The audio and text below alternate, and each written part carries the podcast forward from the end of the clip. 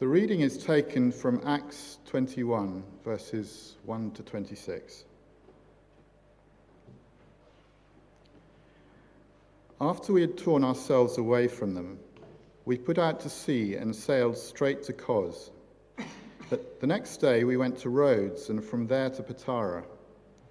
We found a ship crossing over to Phoenicia, went on board, and set sail. After sighting Cyprus and passing to the south of it, we sailed on to Syria. We landed at Tyre, where our ship was to unload its cargo. We sought out the disciples there and stayed with them seven days. Through the Spirit, they urged Paul not to go on to Jerusalem. When it was time to leave, we left and continued on our way. All of them, including wives and children, accompanied us out of the city, and there on the beach we knelt to pray. After saying goodbye to each other, we went aboard the ship, and they returned home. We continued our voyage from Tyre and landed at Ptolemais, where we greeted the brothers and sisters and stayed with them for a day. Leaving the next day, we reached Caesarea and stayed at the house of Philip the evangelist, one of the seven. He had four unmarried daughters who prophesied. After we'd been there a number of days, a prophet named Agabus came down from Judea. Coming over to us, he took Paul's belt, tied his own hands and feet with it, and said, The Holy Spirit says, in this way, the Jewish leaders in Jerusalem will bind the owner of this belt and will hand him over to the Gentiles. When we heard this, we and the people there pleaded with Paul not to go up to Jerusalem. Then Paul answered, Why are you weeping and breaking my heart? I am ready not only to be bound, but also to die in Jerusalem for the name of the Lord Jesus. When he would not be dissuaded, we gave up and said, The Lord's will be done. After this, we started on our way up to Jerusalem. Some of the disciples from Caesarea accompanied us and brought us to the home of Mnason, where we were to stay. He was a man from Cyprus and one of the early disciples. When we arrived at Jerusalem, the brothers and sisters received us warmly. The next day, Paul and the rest of us went on to see James, and all the elders were present. Paul greeted them and reported in detail what God had done among the Gentiles through his ministry. When they heard this, they praised God. And then they said to Paul, you see, brother, how many thousands of Jews have believed, and all of them are zealous for the law. They've been informed that you teach all the Jews who live among the Gentiles to turn away from Moses, telling them not to circumcise their children or live according to our customs. What shall we do? They will certainly hear that you have come. So do what we tell you. There are four men with us who've made a vow. Take these men join in their purification rites, and pay their expenses so that they can have their heads shaved. Then everyone will know there is no truth in these reports about you, but that you yourself are living in obedience to the law. As for the Gentile believers, we've written to them our decision that they should abstain from food sacrificed to idols, from blood, from the meat strangled of strangled animals, and from sexual immorality. The next day, Paul took the men and purified himself along with them. Then he went to the temple to give notice of the date when the days of purification would end and the offering would be made for each of them. This is the word of the Lord.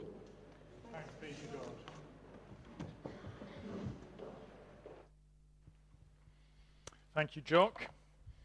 Um, if you've got a Bible with you, um, physically or on a phone, then do um, keep Acts 21 open in front of you for a few moments. If you're um, listening to this at home, hopefully it's easier for you to be able to reach for one and uh, keep that passage open. Um, let's just pray for a moment. Uh, Father God, we want to thank you that you are not a God uh, who we cannot know because you have revealed yourself to us in your Son and through your word. And we pray that as we reflect on these verses, that you'd speak to our hearts and to our lives by your Holy Spirit. In Jesus' name, amen.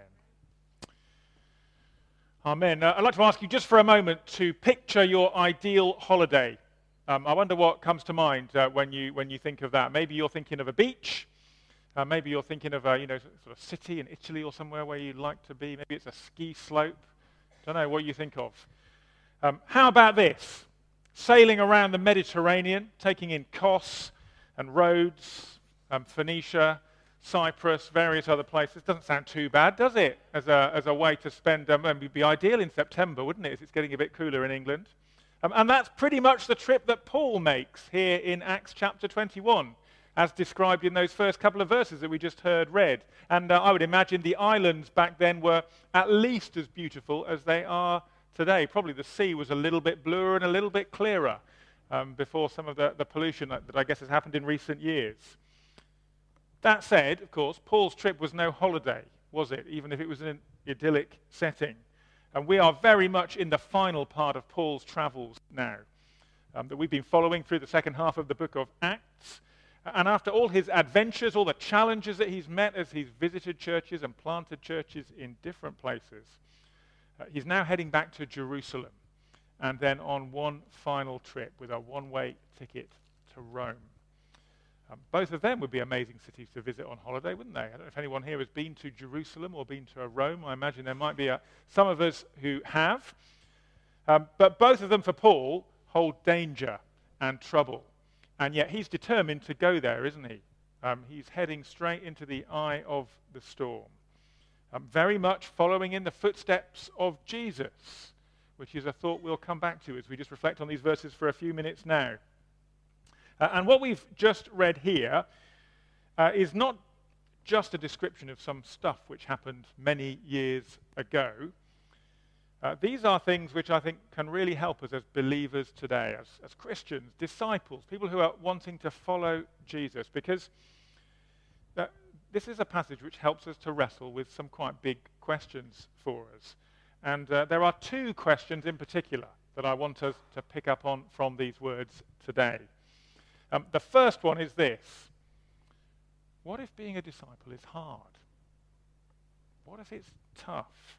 What do we do then? How do we respond when it turns out that following Jesus is no picnic, no holiday? It's not easy. And I think this is a really helpful question for us to ask because you will know if you've been a Christian for a while, and I know that many of us have, that sometimes it will be hard. Um, it's not all bouncing up and down on your mum's knee and enjoying life, although it's really great when it is like that. Um, following Jesus is not easy. It's, um, it's brilliant. It's amazing. It's the best thing I've ever decided to do. Um, but uh, Jesus told his disciples in no uncertain terms things like, the world will hate you. He warned us that sometimes it would be like that. And so we shouldn't be surprised.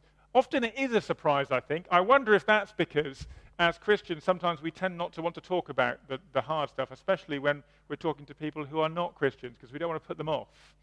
And so we want to focus on all the good stuff.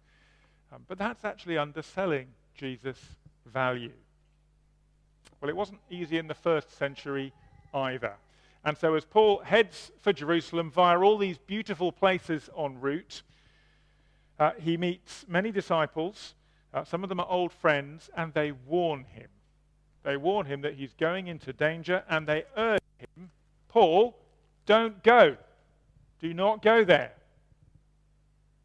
But Paul knows that's what he's got to do. And what is said here between him and his friends is quite revealing for us. So in the city of Tyre, verse 4, um, we read, Through the Spirit they urged Paul not to go to Jerusalem, which is quite an interesting phrase, isn't it? And it's not easy to understand, actually, if I'm honest. You know, if the Holy Spirit is saying don't go, then surely he shouldn't go. So I, I take it that's probably not quite what Luke means here. Um, as a rule of thumb, you know, if, if something the Bible says seems to contradict what it says elsewhere, then it probably means there's something we haven't quite understood. And sometimes we can't be 100% sure. um, I want to suggest that maybe the most likely explanation here is that the Holy Spirit has revealed to them that Paul is heading for danger, and they've then made the leap to say to him, Well, don't go, rather than that second part being what the Holy Spirit is saying. I don't know that for sure, but maybe that would make sense of this particular comment here. Either way, Paul is going. He travels on down the coast of, um, of what is Lebanon, I guess, and into Israel at Caesarea. He goes to stay with Philip. You might remember him. Um, he met an Ethiopian in chapter 8. And the prophet called Agabus turns up again. And again, if you've got good memories, he's cropped up before as well in Acts. And he comes and gives this prophecy over Paul. He takes Paul's belt and he ties his hands and he binds his feet. And he says, the Holy Spirit says, in this way, the Jewish leaders in Jerusalem will bind the owner of this belt and will hand him over to the Gentiles. Been quite a disturbing image, wasn't it? You know, being literally tied up like that and then had that said over you. And so again, the people with Paul plead with him not to go. Heed the warning, change your plans. And at the heart of this passage is Paul's response and then what his friends say back to him in the next couple of verses, which we'll look at just now. But essentially, Paul says, I know what's coming, and I'm ready. And his friends say, Okay, then, the Lord's will be done. But first of all, what is this saying to us all these years later? Very clearly, it's not saying, and I am not saying, that as Christians we should go looking for trouble. Um, trouble in itself is definitely not a good thing. And we've seen Paul at various times in Acts, haven't we? Going out of his way to avoid trouble. You might remember him being lowered in a basket through the city walls in Damascus. Um, or just laying low when there was a riot in Ephesus. Or just being ready to follow the, the guiding of the Spirit when there seems to be a no to being in a certain area, but then an opportunity in another one. So there's no sense here that Paul looks for trouble. Just that at this point, he knows that his calling next is to go to Jerusalem. And if that means trouble and danger, then so be it. That's what he must do. And so he hears the prophecy, you know, the binding of his hands. He hears what his friends have got to say. And then, verse 13, Paul answered, Why are you weeping and breaking my heart? I am ready not only to be bound, but also to die in Jerusalem for the name of the Lord Jesus. When he would not be dissuaded, we gave up and said, The Lord's will be done. There's two telling responses there, aren't there, from both Paul and his friends. Um, first of all, there's Paul, and his attitude is, Look, I've been warned, I know that, but I'm ready for it. I'm ready to die if necessary for the sake of Jesus. And these are not just words, of course, for Paul. He's not going to die in Jerusalem. He probably will in Rome. So, how can he say that? What is going on here? It's what one writer calls the collision between the, the values of the kingdom of this world and the values of the kingdom of Jesus. And it is absolutely true, isn't it? All of us are influenced every day by the values of the world around us in all kinds of different ways. The culture affects us by what we see on TV, by what we read on Facebook, by our friends, by our colleagues, our teachers, um, our neighbors, the people we know. The world is very good at training us, training people to live according to its priorities, discipling us, we might say. And according to the world in which we live, the one thing which is always bad and to be avoided at all costs is suffering and pain. Always wrong. And what is to be aimed for and seen almost as the highest good over all other things is comfort and pleasure. They are the ultimate. And most of the time, isn't that exactly how most of us live? That's what we go out of our way to both avoid and to seek. And I'm not pointing the finger at any of you as I say that. I'm pointing it at me. You know, I know my own heart and where my priorities very often lie. And I'm not, by the way, either saying that I think the world is terrible in 2021. I think it's been like this in many cultures at many times. These are common attitudes which are hardwired into our human instinct. But what we see going on here is that the gospel does actually take a different view, different perspective on life and on comfort and on pain. And we follow a Savior who willingly suffered, don't we? That's what Jesus did. That's who Paul follows.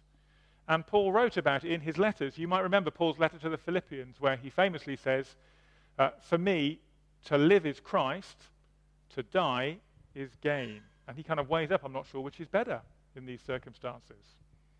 And maybe you've read that before and you've thought, well, Paul, that's easy for you to say, easy to write. But actually, what we see of Paul here is that he doesn't just say it, does he? This is how he lives.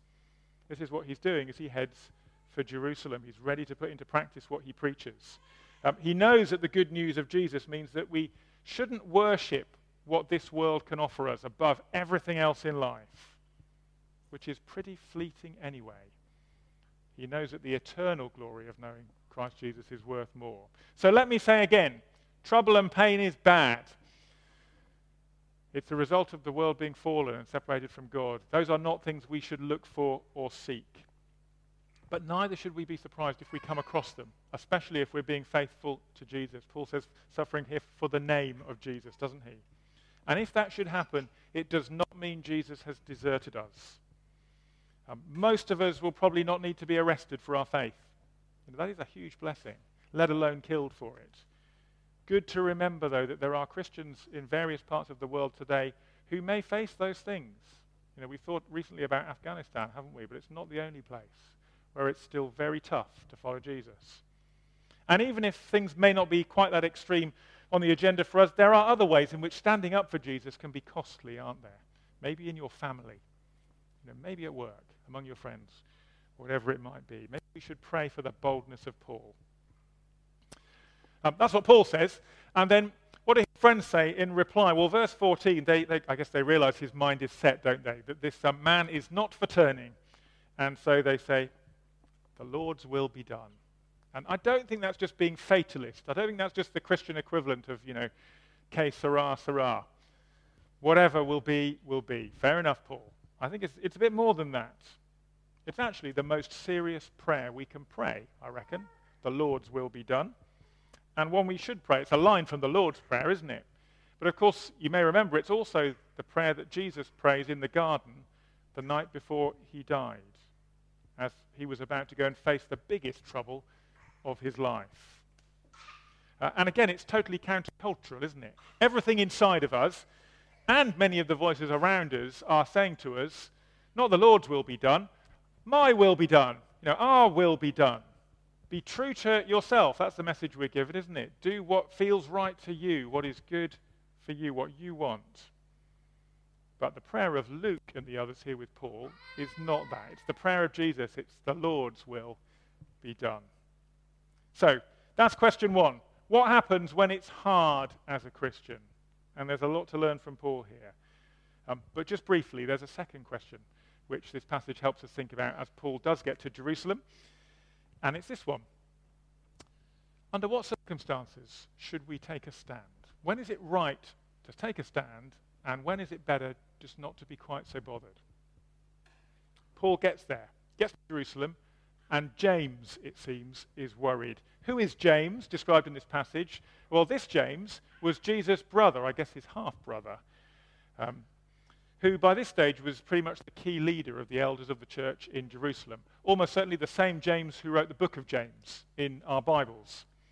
And um, James and the others are delighted to hear how the good news of Jesus has spread like wildfire around all the places Paul has been. And they're able to report amazing growth in Jerusalem among the Jewish Christians as well. And uh, before in Acts, you know, we've been here, haven't we? They've had big discussions about how it's not necessary for believers from all the other nations to, to have to start following all the laws of Moses to be Christians. You don't have to be circumcised to be a Christian. We, we, we read Galatians, didn't we, during the first lockdown? Um, all we need is faith in Jesus. But I guess this has been a big step, especially for the Jewish believers in Jerusalem, to take on board. You know, they've had 1,500 years of following the laws of Moses. And verse 20 says, Many of the people are still zealous for the law. And they've heard that Paul is teaching people that it's not necessary. So what's going to happen now he arrives in Jerusalem? Well, there's going to be trouble. We'll see that next time. But in the midst of it, Paul will take a stand for this gospel, that it's only by faith in Jesus. And we'll see that in chapter 22. But here, he's also careful to be as flexible as he can be over things that are not vital. And so James says to Paul, from verse 23 onwards, Look, why don't you go and join these men who are going to offer these purification rites? You know, to show the people that you're not just rejecting our ways, rejecting what the, the scriptures say. What should Paul do under those circumstances? Well, it seems that he's convinced that, well, that we've, we've agreed on the fundamentals of this, the principles, um, that new Gentile believers, people like you and me, I'm taking almost all of us here this morning, we're free. As Galatians says, it's for freedom that Christ has set us free. We're not bound by laws that we have to follow. But at the same time, Paul has no desire to, to cause trouble by kind of trumpeting his freedom in a way which will be hard for some of the people there still to understand. Uh, make it harder for them to be believers, perhaps. And I wonder if there's also a lesson for us in there as we live together as a church family and as part of a wider church. What are the things we don't need to insist on? So Paul can do this thing that James asks with a clear conscience. He's a Jew himself. He's not making demands of anyone else. It's a relatively small thing for him to do for the sake of unity and peace. Of course, that doesn't mean we can just compromise on anything and everything. Um, as, as I said, we'll see in the next chapter over the next couple of weeks that when Paul says that God sent him to preach about Jesus to people of other, other nations and they came to faith, there is practically a riot. And Paul's kind of like, well, there's nothing I can do about that. That's the gospel. I'm not changing the gospel. There's no room for maneuver there. But the question for us is then so, what are the things we need to insist on as believers? What are the things that don't matter so much? And for the sake of one another, we, we don't make such a big deal of. And to be fair to James, it seems he gets this too. In verse 25, he says, We've written to the Gentile believers that they should abstain from food sacrificed to idols, from blood, from the meat of strangled animals, and from sexual immorality, um, which you can read about back in Acts chapter 15. But in other words, we've written to them, we've explained you don't have to follow the whole law of Moses, you don't have to be circumcised. But here are some things that we should all do, we should avoid uh, things around idol worship and, sexual practices which are not in line with God's will, um, because they're deep and significant, but also because we can't be united if, if some of us are, are doing this and some of us are not. How could we eat at table together? So Paul goes off and he performs these rites of worship. And so I want to say, let's pray for ourselves. Let's pray for one another. That we would follow Paul's example as he follows Jesus here, both in how he responds to hard things with confidence in Jesus, but also as he works out uh, the wisdom about what to insist on and what to leave alone. So let's just be quiet for a moment and I will lead us in a prayer.